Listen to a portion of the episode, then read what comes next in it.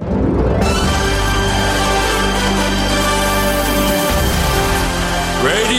Nikkei. 5時から正論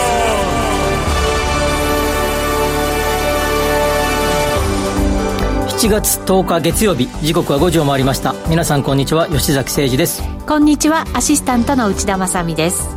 いや今日暑いですね。暑いですね。今日2時ぐらいにえー、ため池山王から赤坂見附方面に移動しようと思って、はい、えー、2分ぐらい歩いたんですけど、うん、あまりの暑さにタクシーを乗りました。地下鉄では一息ですが。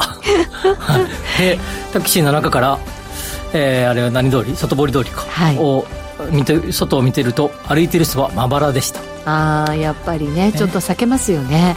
今日はもうだから男性の多くも日傘を差してましたよ。私すれ違った方々。はい増えてきましたね。やっぱりこれだけ暑いとどうしても普段なるだけ乗らないでおこうと思うタクシーにどうしても乗ってしまいますね、そうですよね。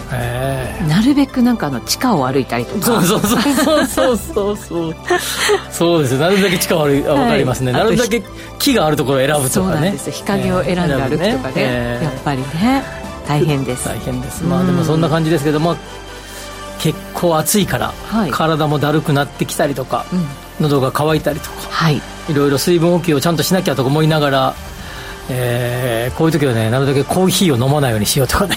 いろいろ考えてるんです。コーヒーはでも利尿効果がありますから水分出しちゃいますね。そう出しちゃうからね。そうですよね。そうそうそうそう溜め込みたいです、ね、いろいろ考えてしまうわけですが、はい、そんなこと言ってるとある社長がね、うん、いい年じゃないですかって言われたんですよ今日。年関係あるんですか？年を取ると急に暑いだの寒いだの言い始めると、夏の頃はあの若い頃は夏の暑さが楽しかったと そうか。そうなんですよ、まあ、なんか夏は夏冬は冬で遊びとかも充実してましたしね。ねなんかね若い頃ってね。ある人からゴルフ誘いがあって今日、ええ、8月丸日ゴルフいかがですかって来てとても暑いですけどいかがですかって来てましたいやもうでも真夏真冬はねオフシーズンオフシーズンになりますから我々。そうそう、ね、でもね、いいゴルフ場安いじゃないですか。そうなんですよ。安いところもありますよね。ね。はい。まあそんな感じでやってまいりましょう、今日。そうですね、はい、なので今日暑いということでツイッターで寄せていただくメッセージ、うん、えっ、とよく買う飲み物。好きな飲み物は何ですか？という。テーマです。僕はなんかあれですね。あの腸が良くなる系の飲み物が好きですね、ヤクルトとか？とかあの、うん、乳酸菌入ってますドリンクとかじゃないですか、えー、あれ系は結構飲みますね。そうなんですね、はい、あでも私も毎朝ヤクルト1000飲んでますよ、うん、昔さあれ全然売ってなかったじゃないですか、最近はね自販機でも売ってるか。らそうそうはい。あのヤクルトの販売のお店がうちの近くにあるんですよ、うんうん、そこであの売ってますね、ね、販売機で。みんなね気を使ってんだなと。健康に？健康に。そうですね。好きな飲み物何ですかって聞かれたらそれはそれは言うまでもなくビールじゃないですか。ビールは大好きです、はい、もう私の血液はビールでできているおっと。ぐらいな。どっかの女優みたいだね。そうです。ね。ちょっとなんかランクが違いますけど ね、ぜひぜひ皆さんもよく買う飲み物、好きな飲み物最近ハマってる飲み物なんかがね、うん、ありましたらツイッターでつぶやいていただきたいと思います。そ早々に来てますよ。あ本当、はい、早い。さすがですね。タコハイ灰切りを少し甘みを抑えた感じの味が好きですと、うん、えー、最近私も甘めの甘めじゃないやつ、うん、よく選んで飲みますね。そういえば。そういえば。うん確かにそうですね。缶チューハイって意外とちょっと飲み始めるとグビグビ飲んでしまうじゃないですか。あのアルコールが低いのあるじゃないですか、そうするとちょっとグビグビ飲めますよね。よくないね。体にね。ねって思ってしまう。そうですね。ぜひ皆さんも飲みすぎアルコールの飲みすぎにはお気をつけいただきたいと思います、はい、つぶやいていただく際にはえっ、ー、とハッシュタグご時世ぜひつけてください。GOJISEI をつけてつぶやいてください。お待ちしています。それでは今回も情報満載でお届けしていきましょう。この番組はココザスの提供でお送りします Radio Nikkei.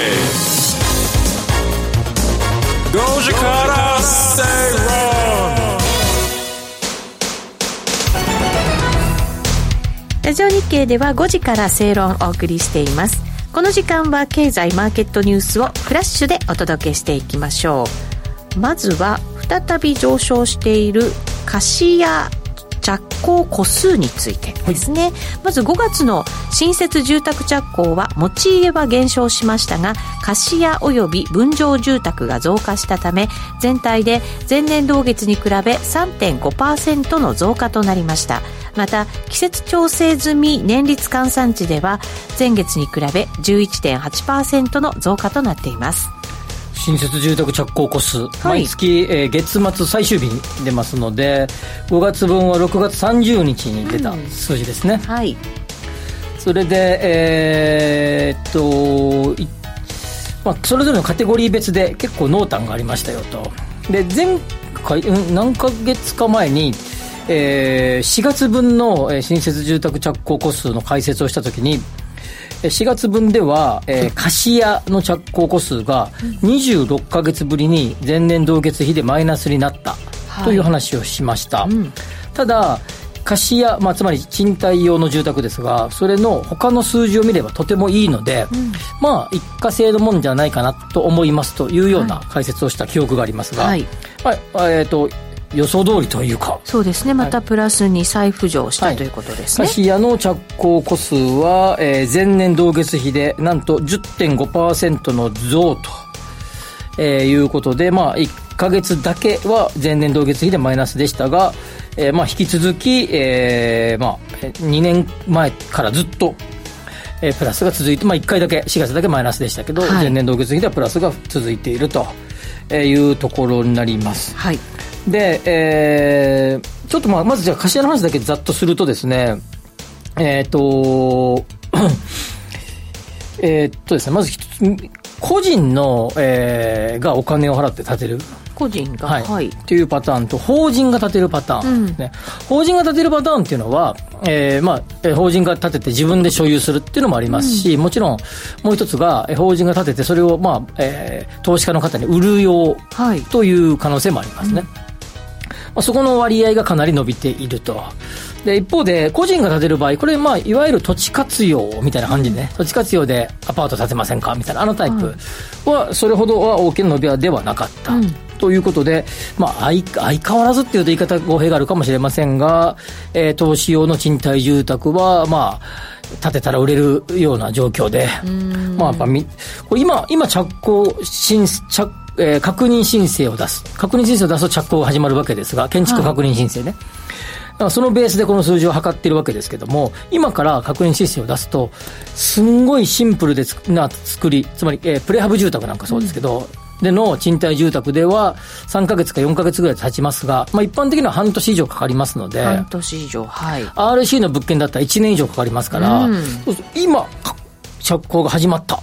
となるとですね、はい。まあ、おそらく5月分ですから、まあ、6月とか7月ぐらいから着工が始まってい。くと、はい、まあ、来年の今ぐらいそうですね。長かったら。半年後もしくは1年後。ということですよね、はい、それぐらいに、まあ、販売をする。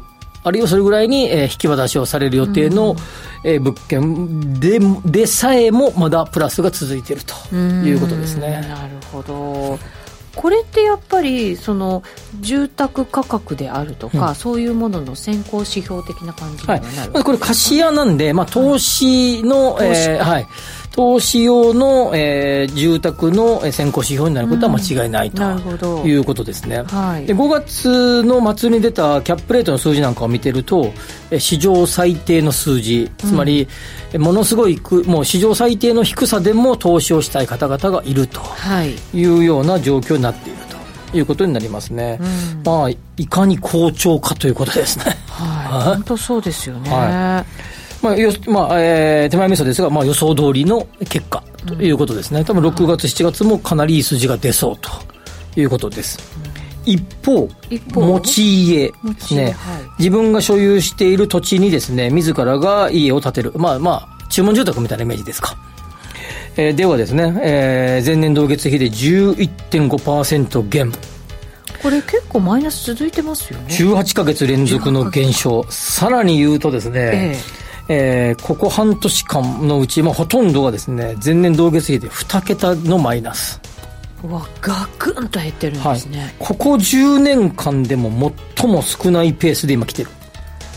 これはほら一時期ウッドショックなんかも言われましたけれども、はい、その影響が続いているそういうことですねはい。原材料費高くてさらにこの後やりますけど、え労働人件費が上がって、うん、職人さんの人件費が上がっているということで、はい、今かなり、えーまあ、ハウスメーカーさんとかねああいうところで建てるよ、まあ、あくまでイメージですよ、うん、の、えー、注文住宅は以前に比べるとすんごい高っみたいな雰囲気の金額になりつつあるというところになってますそうですねだから高く作ってもそれでもちゃんと売れるぞ。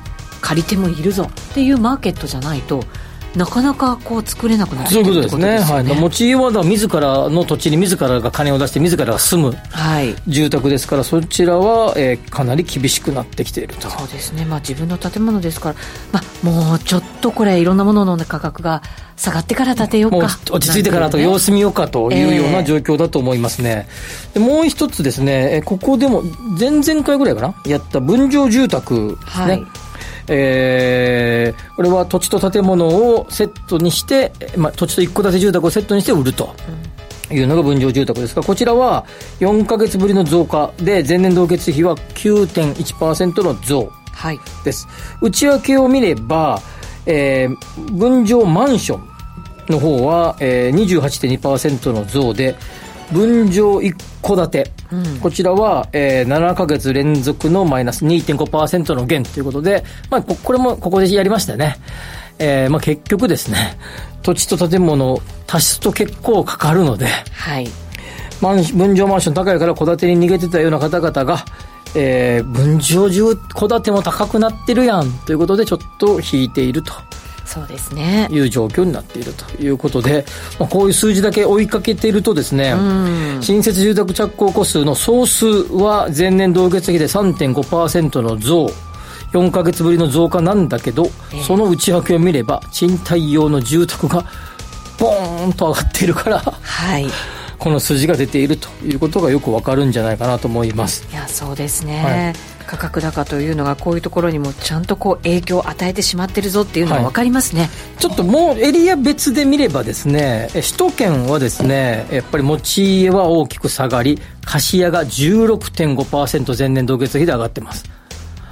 すごいですね。首都圏の貸家、まあ、効率よくね。賃貸住宅で儲けようと、はい、そうですね。一方で分譲マンションも40.9%の増ということでえー、なんとなく、えー、投資マネーが、はい、住宅にすごく来てるなというふうにあの都心都市部の住宅に来てるなというのがえー、見て取れるんじゃないかなというように思いますね。そうですね。あのなんかネットで調べられたらあの国交省が出しているですね、えー、この1年間2年間分ぐらいか月単位のやつが出ますけど、はい、えー、持ち家は真っ赤です。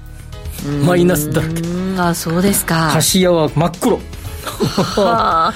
全然違いますね。すごいですね。ね。はっきりして持ち家はどうでしょう？このペースでいくと過去10年で最も少ないのがほぼほぼ確実。もう5月まで出ましたからね。12分の5出ましたからね。はい。それもえー、2月1月2月を除けばずっと2桁件ですからね。いやいやいやと。こんなにはっきり分かれることって今まであったんですか？これないそうそうないですよ両極端ってすごい珍しいと思います面白い現象ですね、これなんかねハウスメーカーなんかでで見ると、えー、えー、持ち家つまり賃貸注文住宅を売る舞台集合住宅を売る舞台とあれば片一方は絶好調片一方は絶不調みたいな雰囲気ですよねや本当そうですね、はい、決算書見ればよくわかりますよ。はあ、はい、面白いです。ちょっと見てみよう。大、えー、し四六の第一決第一四半期の決算がもうちょっとしたらね。そうですね、出てきますね。出ますけど、はい、すごい数字が見られるんじゃないかな二極化された数字が、ね、今の話をちゃんと頭に叩き込んだ上で決算端子見るとそれがよく見えてきそうですね。はいそう思いますね、見てみます。はい。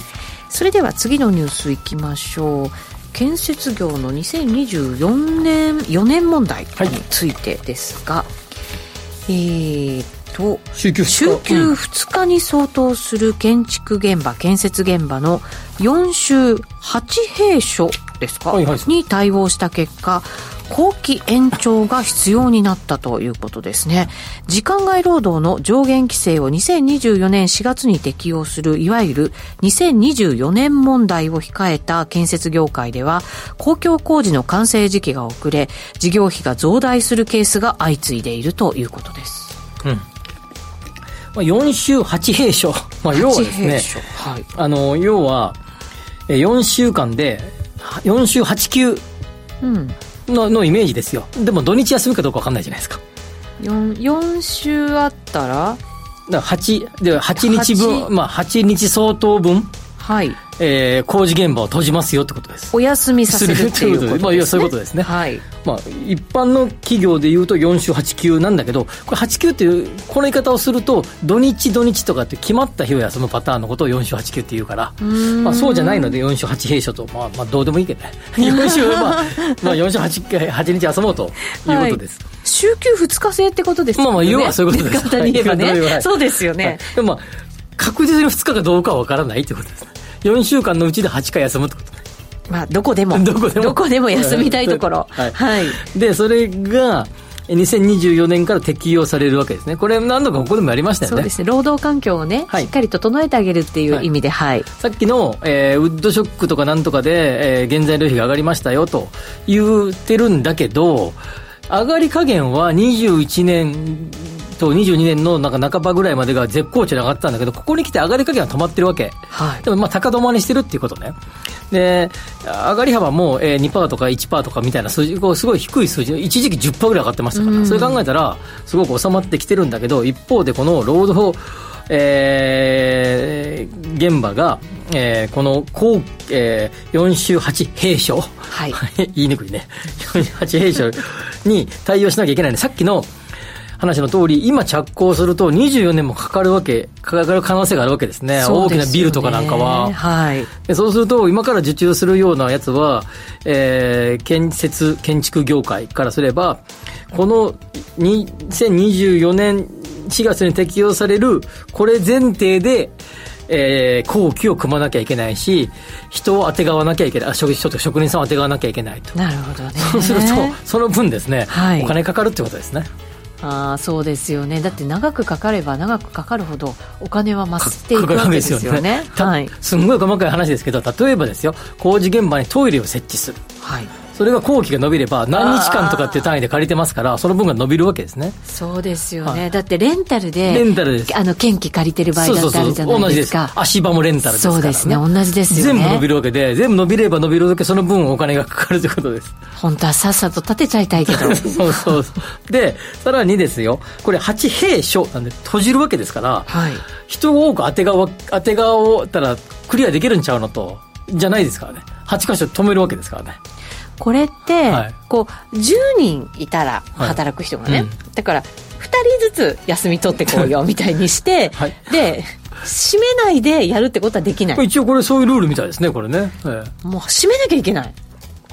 だから閉じてくれとパソコン閉じろと いう感じですそうしないとやっぱり徹底できないっていうことなんですね。でそうするとですねえー、これ前喋ったあのこのことをちょうどかかるような、ええ、またぐようなやつは、その、なんていうかな、えー、受注の時と契約せ、えー、観光の時で完成完成した時に閉じてみたら意外と利益出てないとかそういう可能性も、えー、多々あるので今から受注していくやつは全部これに適用したやつでやっていくと。いやそうですね。もうね半年過ぎましたから、はい、と考えるとですよ、えー、この先ですね原材料費が急激に下がるとかがない限りですね 少なくとも労働人件費は上がることは間違いないしお手洗いとかなんとかかんとか自由機とかのレンタル期間は伸びるわけですから建設工事費が下がる可能性は極めて低いと、うん、いや分かんないですよ。原材料費がボーンと安くなるかもしれないけど まあ可能性低いよね。まあそうです、ね、しばらくは。しかも人口減少してますからね、はいそうですね。人人手が不足ですから。そうですよね。それだけ考えたって高くなるのは当たり前だろって感じがしますしね。でと考えたらねうちね、ええ、いつやるのが一番あの立てるのが一番得かっていうこと。今年中。今なるはやの方が良いってなるよね。そう考えれば、ね、突貫工事始まるぞみたいな。待ってる方が金かかるぞと。もうちょっともうちょっともうちょっともうちょっと待とうかってやってるうちに費用が上がっていくという可能性があるということでまあ、別に僕はあのそういう建築ゼレゴンさんの片棒を持つわけじゃありませんが建築され予定の方はなるはやでと。なるはやで。いう感じがしますね。ねでも大きなものはね限度ありますからね。早く建てるとはいえね。はいちょっと大変な問題ですねそれでは最後のニュースいきましょう、はい、大手金融機関が富裕層向けビジネスに本腰を入れています。三井住友信託銀行は富裕層の資産管理会社に5%弱出資し 三菱 UFJ フィナンシャルグループや野村証券は担当の人員を増やします。1億円以上の金融資産を持つ世帯は2021年におよそ149万世帯と10年で8割増えています。国内は低金利で思うように稼げませんので数少ない成長市場を取り込もうとしているということです。まあえー、株価が今日はいくら？日経平均3万ちょっと下がりましたね。ちょっと3万2000台になりましたね。はい。えー、不動産はすごい上がり続けている、うん。えー、例えばワイン投資をしてる人はワインも上がり続けている。絵画も上がり続けている、えー、いわゆる資産と呼ばれるものはどんどん上がっている、はい、うちも好きな車も上がっている。ますね、はい、何でも上がっている。それと資産を持っている方々はどんどん資産が価値が上がっている。そうですね。そうすると富裕層はより富裕層になっていく。お金持ちはよりお金持ちになっていく。えー、なんだっけ。なんかそんな本があったね。なんだっけ。忘れたけど。金持ち父さんですか？そうそうそう、はい、そんな話だよね、うん。で、えっ、ー、と、まあ、富裕層1億円以上の方は富裕層って言いますが、5億超えると超富裕層。この方々が9万世帯もいると。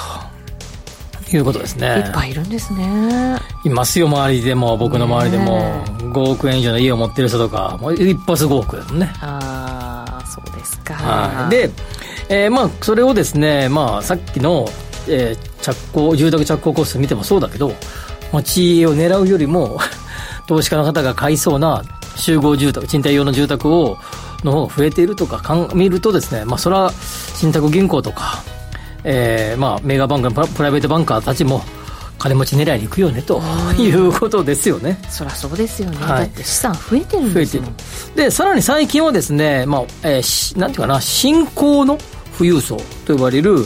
えーまあ、IP をした新規で株式公開した方々とかですね、はいえーまあ、これまで中高年とか、まあまあ、50歳以上のおじさん、僕も含めて のイメージの、僕はそうではありませんが、あの富裕層を狙っていくっていうのがまあ一般的だったんだけど、はい、これからは若手も狙って、えー、株など、あるいは上場株式などを担保にですね、お金貸すのこれまでも貸してくれてたけど、それより、よりそういう、えー、ビジネスを強行していこうというような流れですね。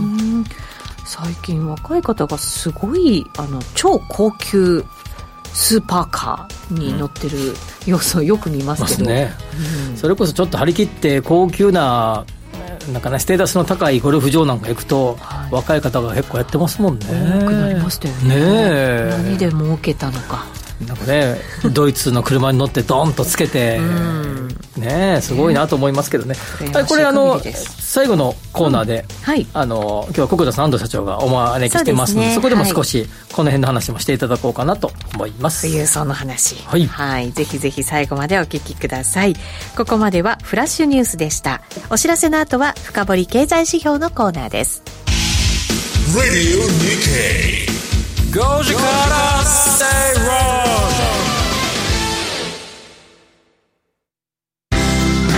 論人生100年時代あなたはどんな人生を描きますか？お金に困らない人生にしたい。やりがいのある仕事に就きたい。お気に入りの間取りの家に住みたい。あなたの描く理想の人生をココザスが幅広くサポートします。さまざまな資格を持った専門家がお金仕事住まいについて無料でアドバイス。一緒に豊かでワクワク生きる未来を作りましょう。詳しくは番組ウェブサイト右側のバナーからココザスホームページをチェック。共同通信社編集員の橋本拓則です。様々な企業を取材してるんですが現場ではいろいろ起こってるんですね。文字にはできないんですけれどもお話ならできます。ここだけの話としてお聞きください。記事にできない金融裏話橋本拓則が語ります。月2回水曜日ポッドキャスト配信.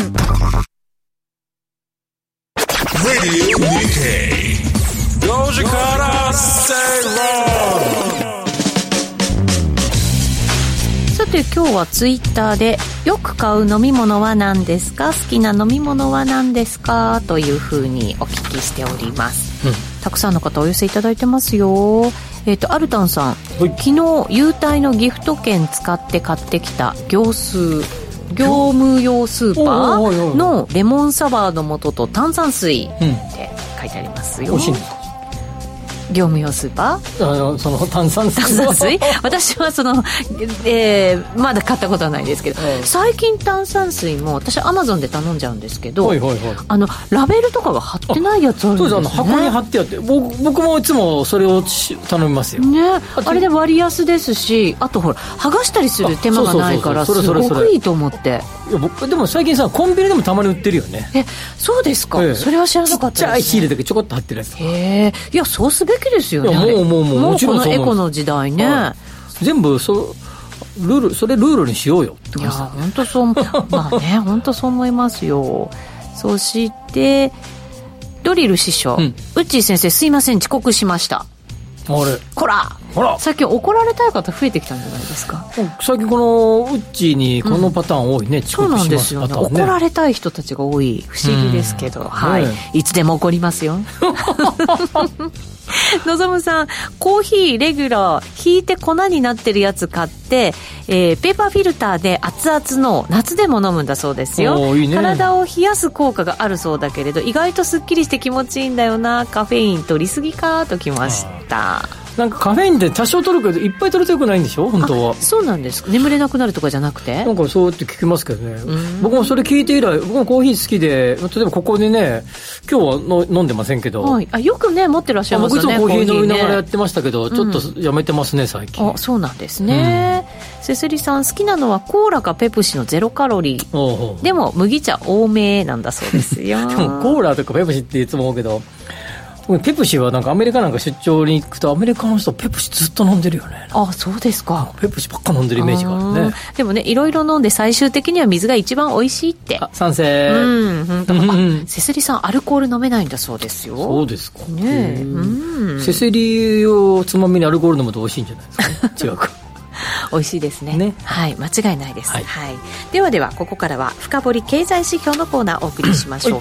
今日は23年の路線価の分析について吉崎さんに伺っていきたいと思います。先週予告でね、あの深掘りしますよと,、はい。えー、と先おっしゃってました。週は出たその初日だったので。そうですそうです、はいあまり詳しく話できません。速報的にね伺いましたけど。話しまがということです、はい。なのでえ先週喋ったような、まあ、路線価ってこういうもんですよっていうのをちょっと一旦省いて、省いて。全国の、えー状況についての解説をします、はい。えー全国31万6000地点が、まあ、標準宅地と呼ばれるところで、まあ、そこを、えー路線価として国,、えー国税庁が発表するわけですが、はい。全国平均では前年比でプラス1.5%、1.5%、はい、前前年あごめんなさい。前年はですね、えー、0.5%のプラス。その前は0.5%のマイナスだったわけですから、ね。はい。えー、とつまり、まあ、この3年でもう完全に回復してきてるねというような状況ということで、まあ、回復状況が鮮明になってきてますよと。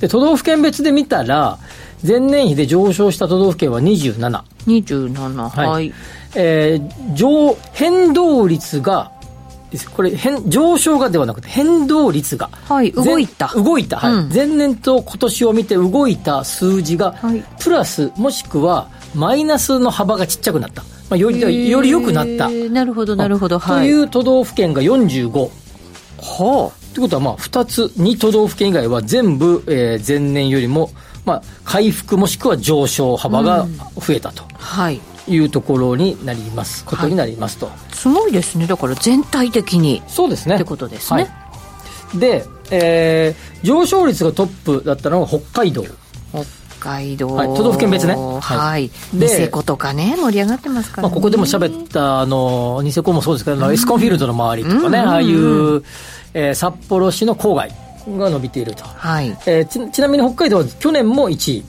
位のプラス4.0えー、今回はプラス6.8と。あ今年は。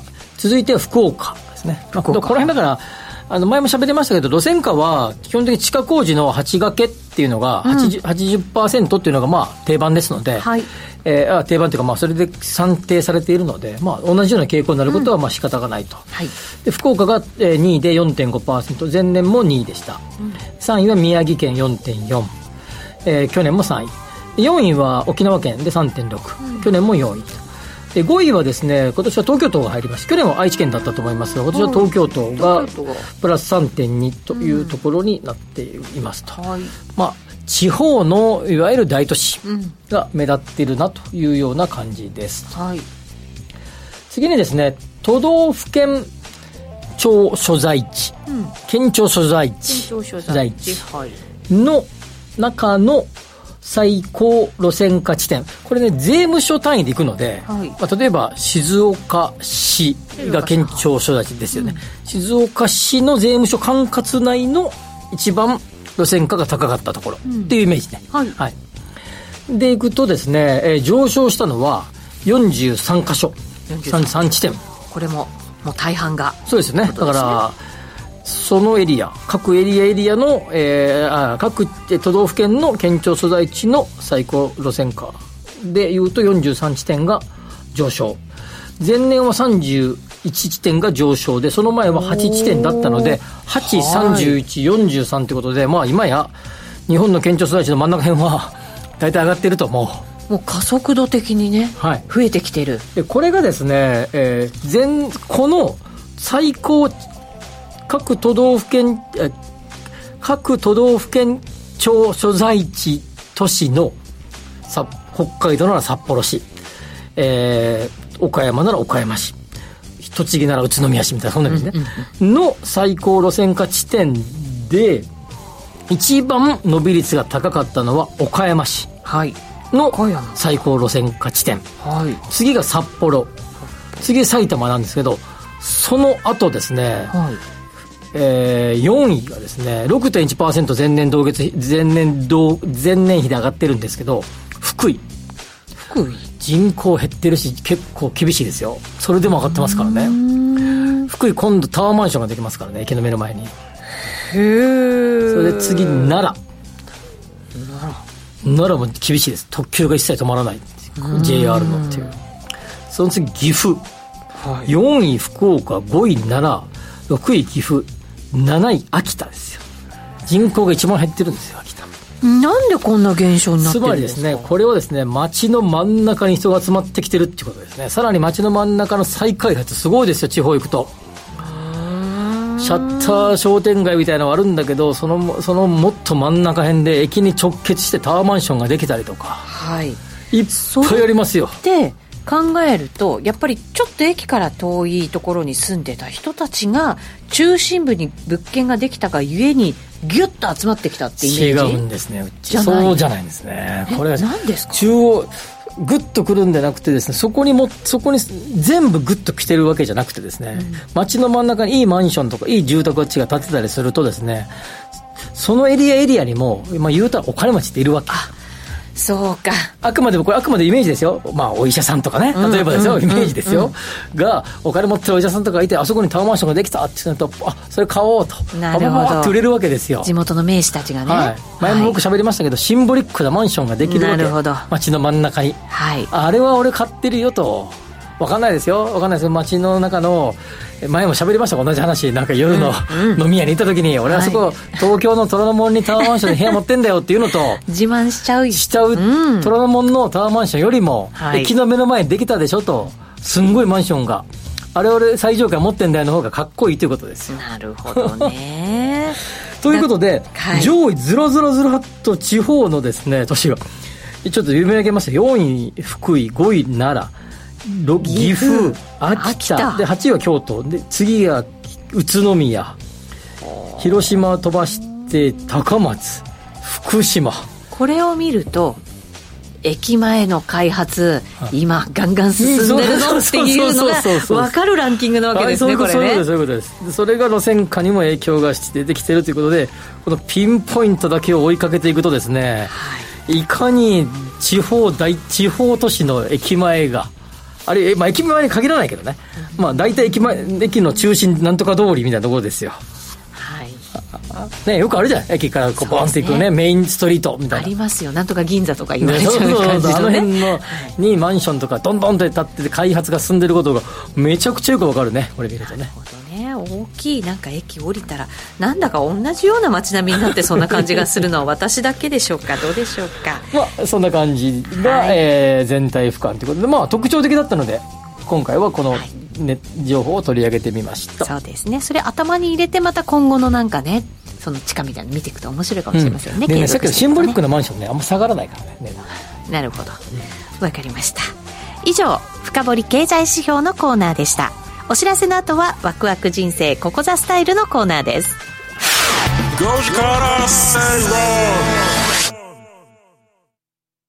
さあブロードアピールが5番手から4番手3番手2番手に上がってくるか懸命に逃げる栄新サンルイス外から追いすがったブロードアピール。ブロードアピール鮮やかに差し切ってゴールイン。ものすごい追い込みだった。まさに直線域誰もが勝負あったと思った次の瞬間あの馬は凄まじいまでの末足で差し切った。野球なら9回裏に出た逆転サヨナラホームラン。ボクシングなら一発で決めた逆転 KO パンチだ。そう。諦めることなく走るんだ。ゴールを目指すんだ。勝負は最後までわからない。だから競馬は面白い。そして人生も。ラジオ日経。大外から一気にグランアレグリアだ。足が違う。次元が違った。グランアレグリア圧勝でゴールイン。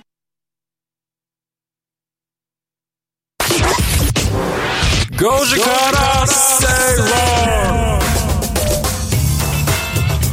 ラジオ日経では5時から正論お送りしています。ドリル師匠からいいツッコミが入りましたよ、何でしょう。地元名士の話は前もやってたよ。笑い、吉崎さんの持ちネタあのね5時半さんからもね 5時半さんでいいのかな？それは前話したシンボリックというやつかなってもう皆さん分かっちゃってました、ね、ありがとうございます。よく聞いてくださってるってことですね。朝の番組も聞いてくださってる方もい朝でも喋っただろうとかって言われることもたまにありますから。ね さてさてこの時間はワクワク人生ここザスタイル。人生100年時代を豊かでワクワク生きるためには一体どうすればいいのか。このコーナーでは結婚やお子様の誕生転職リタイア、住宅購入など、個人のライフイベントを充実させるヒントをリスナーの皆さんと一緒に探していきます。それでは今日の月1ゲストご紹介しましょう。ココザス代表取締役 CEO の安藤義人さんです。よろしくお願いします。安藤です。よろしくお願いします。安藤さんなんか痩せましたね。ねね顔がもうヒュッとなんかシャープになられて。月1、2回ありますけど、はい安藤さんと出会って今日が一番痩せてるんじゃない？夏が近づいてきたんで、トレーニングしてます。おおいいですね。サウナばっかり行ってんじゃないんですか？うん絞ってね。はいね。さてさて今日はですねもう上半期終わりましたよ、今年もね、はい、なのでその上半期を振り返りつつ年後半、まあ、下期ですよねの投資の考え方について安藤さんにいろいろ伺っていこうかなと思います、はい、もう投資って言えばいろいろありますけれども本当にあの安藤さんがなんかこう記憶に残ってるところで。はい、はい。まあ、そうですね。うちはあの、まあ、子会社で金融関係とあと不動産関係とあるので、うん、まあ、その辺の情報がやっぱり多くなってしまうんですけど、はい。まあ、今日あの先ほど吉安さんが言ってたような、まあ、不動産のマーケットの話でいうと、うん、円安の影響もあるんですかね。あの高額のビルとかがものすごい売れてる感じがありますね。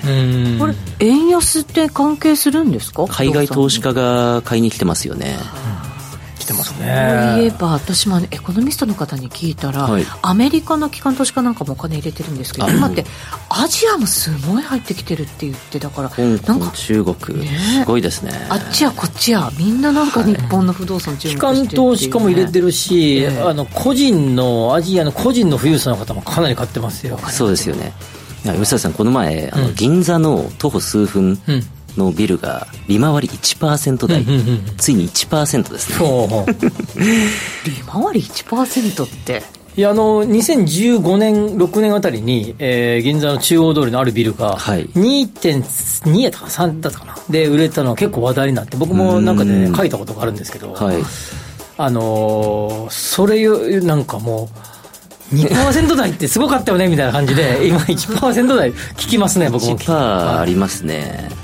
ただ、ただ50億円ぐらいだったんですよ、うん、ちょっともう桁がよくわからないんですけど、うん、ただ、寝かせてる現金がある方も一部いるわけじゃないですか、うんうんうん、からすると年間5000万入ってきますからね。はいはいはい。でまあ徒歩数分の場所なので、ええ、下がる確率はすごいね下がる可能性はすごい少ない。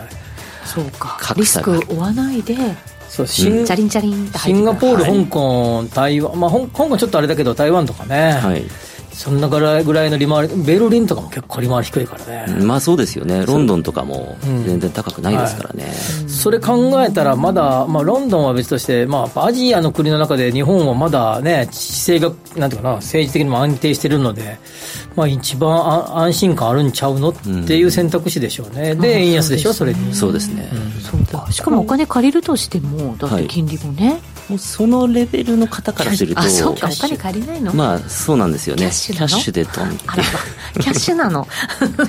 というマーケットがある一方で、はい、あの住宅マイホームですね、はい、はやっぱ買い控えしてる方が増えてるイメージがありますね。ね肌感として。一番最初のニュースフラッシュでもね、はい、取り上げましたけど、はい、そうなんですね。